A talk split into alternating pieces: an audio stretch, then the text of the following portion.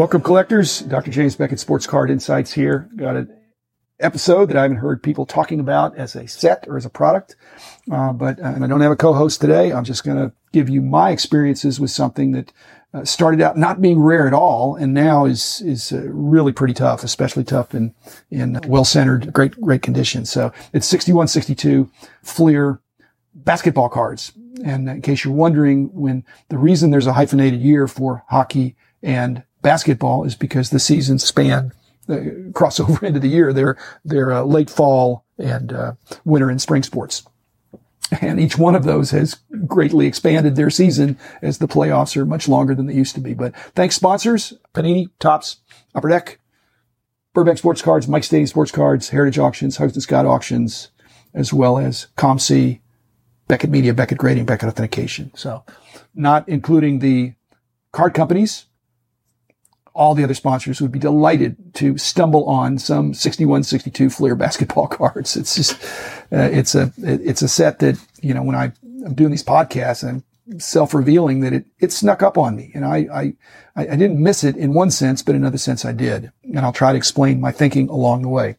1961 was my biggest year in collecting when I was a kid. I was 12 years old and you'll find, and Rich and I batted this around. I mean, the 12 year old year of collecting is for, for many the, the apex of their kid collecting journey or story. A lot of times you start at seven or eight years old. Being able to read is helpful. and, and then, you know, 12 is the year right before 13, which is, you know, symbolically and literally uh, teenage years, which is, there's a, a little bit of a, of a, of a breakaway there too for many people. Also, 61 Topps is the year I decided to put initials on the back of my cards in ballpoint pen just so everybody would know that they were JB in case I I don't know what I was thinking, but not, not smart. Don't do it. So 61, I had a lot of cards. A lot of my buddies collected. It was great, but we moved in the summer of 61, uh, across town, not, not way across town. We moved less than five miles, but it did involve a change of schools. And I had, uh, some, some similar friends, but so a bunch of new friends too. So this was, I was going from sixth to seventh grade, which in, in this case was, you know, junior high or middle school or whatever it was called in those days. So in, fi- in fact, I don't remember a lot of collecting activity at the junior high for 62 Topps. I remember seeing the cards. I mean, they're distinctive in the wood grain, but for baseball, didn't really see them that much. And uh, I don't know, just like I said, it was, it wasn't grade school anymore. So, and I, I definitely remember the 61, uh, 62 Fleer basketball. After all this, I was living in West Virginia. I was in Wheeling and Wheeling was, West Virginia was basketball crazy. Jerry West had graduated just a few years before and he was, he was just could do no wrong, you know, and, and, you know, was already started off in his, he had great NCAA success and, uh, was just a terrific pro. I mean, he's the logo. So I already did an episode on that. So most of my buddies that I was growing up with and hanging out with were, were good athletes. And I don't remember many of them playing organized little league baseball or pony league or whatever it was moving into then. Although we did play a lot of sandlot, you know, kind of choose up games. So we played a lot of baseball uh, but mostly we played pickup basketball. And I just remember, you know, I was the new kid, a little bit of a late bloomer, kind of short for my age at that time, but I love to play. I love to play and I was not a good shooter. And somehow I used that to my advantage because I, I, I was good defender and a really good passer and I understood court spacing and knew how to make my uh, teammates look good. So I was a good teammate and uh, frequently on the winning team. Actually, I also knew how to choose good teammates too. So my buddies were two of the, my two best friends were two of the very best guys. So we, we, we, we did well. Uh, so I remember Fleer's sets that came out late 50s, early 60s that were baseball, the Ted Williams set, the all-time great sets that were the Hall of Famers in, in uh, those, the two years of that. And I do remember the Fleer basketball. My, my sense is they had to come out in late 61 or early 62, probably very late 61. The season wasn't, wasn't as long then, then, and I'm not sure the product was very successful. Fleer was still doing the all-time greats. My sense is they did all-time greats again in 62 with just the second series of the, of the 61 set. And then 63, they did the, the uh, 66 card baseball set. So they were doing these smaller sets, but clearly on the basketball, it, it, it had to be so unsuccessful in terms of sales that not only did Fleer not continue, but Topps didn't even bother to imitate them. If they, you have to know that if Fleer had been successful in, in, in 61, 62, then Topps wouldn't have waited until 69 to do the tall boys with the, the Lou Alcindor rookie and, and, and just, they, they were capitalists. They would like to make money and baseball cards were really hot in those days. Football, way less so. Basketball, apparently, even way less so from from football, and that was probably true of the sport too. There, uh, except in my in this town where we live, we just basketball was our main sport in in in those grades. And there's an unusual stigma. I don't know that it applies perfectly to today, but it certainly was reasonable back in the day. Is that the Fleer basketball set was too easy back in the day. if you bought one wax box, which I only had one friend that had that kind of money, which would have been, I mean, it just blows me away. That was probably a buck 20 but you know, we were dealing with coins and he had some paper money. So, but it was, it was too easy. If you bought a box, you'd have, you could have basically get two complete sets. And that's kind of a bad thing if you have a collecting mindset and, and you're, you're, you're after the chase. Well, it's, it's, there's no chase. You just spend the money, you get it. And it was not a, like a factory set, but it just was, as a kid, I was conditioned and, and the neighborhood kids were conditioned that, that cards came out over series and, and, and you had to try to complete this series before the next one came out. And they were uh, pretty exhaustive of a bunch of players, uh, on every team. And you'd, you'd have some players you really already knew and some you didn't. Well, now along comes 61, 62 Fleer basketball set. There's only 44 guys in the set.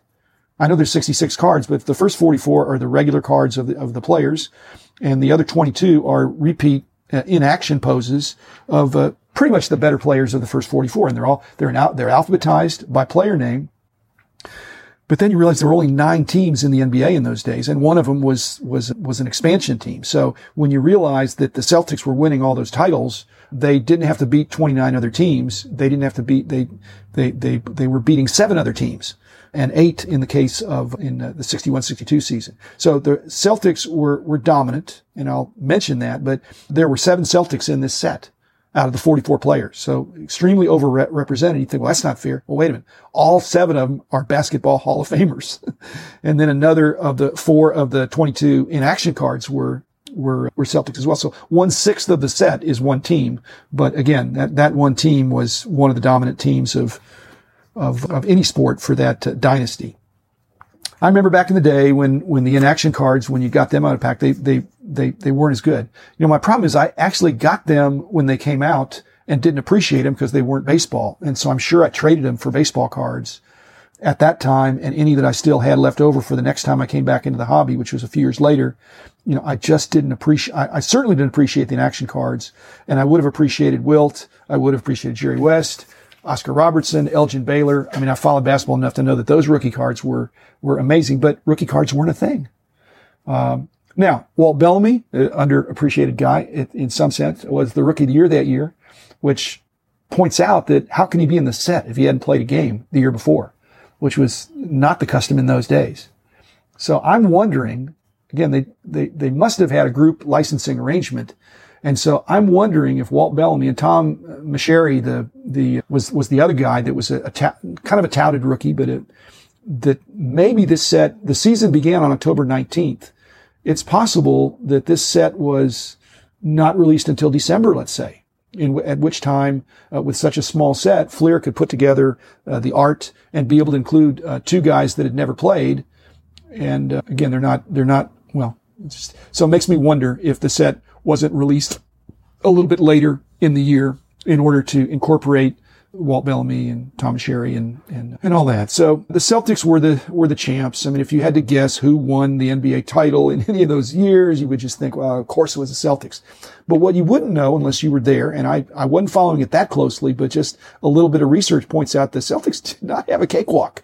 I mean, they were, again, the seven Hall of Famers, you know, in the set in their conference, uh, in the Eastern Conference, whatever it was, the finals there, they beat, beat Wilt in game seven. This is Wilt Chamberlain and his Warriors team by only two points. That's, that's barely nipping it out in the, in the, in, it, it, it, in the last. And then in the, when they went to play the Lakers in the, uh, the finals, there's Elgin Baylor and Jerry West. And they again took seven games and won by three points in overtime. So the Celtics won those titles. And what's amazing is that and I know from just playing a lot of sports is that there are a lot of games in, in sports that come up to the last quarter, the last minute, the last whatever.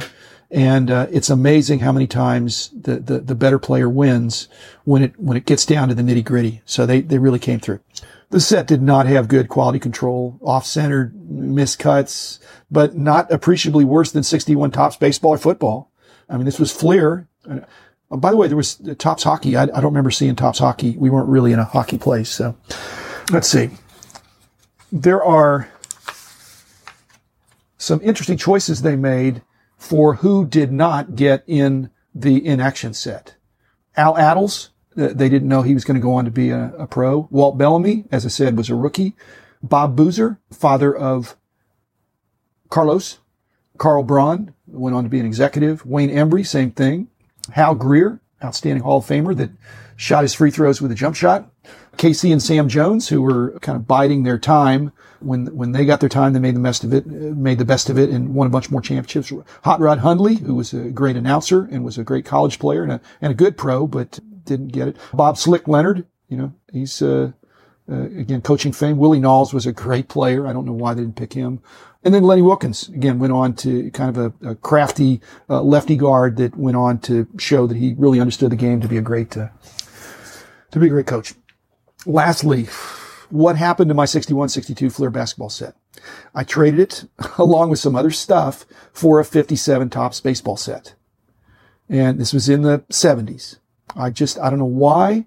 I just thought this is a little dinky basketball set. I could easily get another one. And 57 Topps set is, has excellent trading currency because it was a, it was, again, as, as Rich has pointed out and John Clemens, and I've got another episode with Jonathan Flemister, you know, people really like the 57 Topps set. So I thought, well, I'll get another 57 Topps set instead of having this little tiny 61, 62 Fleer basketball set and this other stuff that I don't care about. So what did I do with the 57 Topps set? Well, I just, I don't know. I don't have it anymore.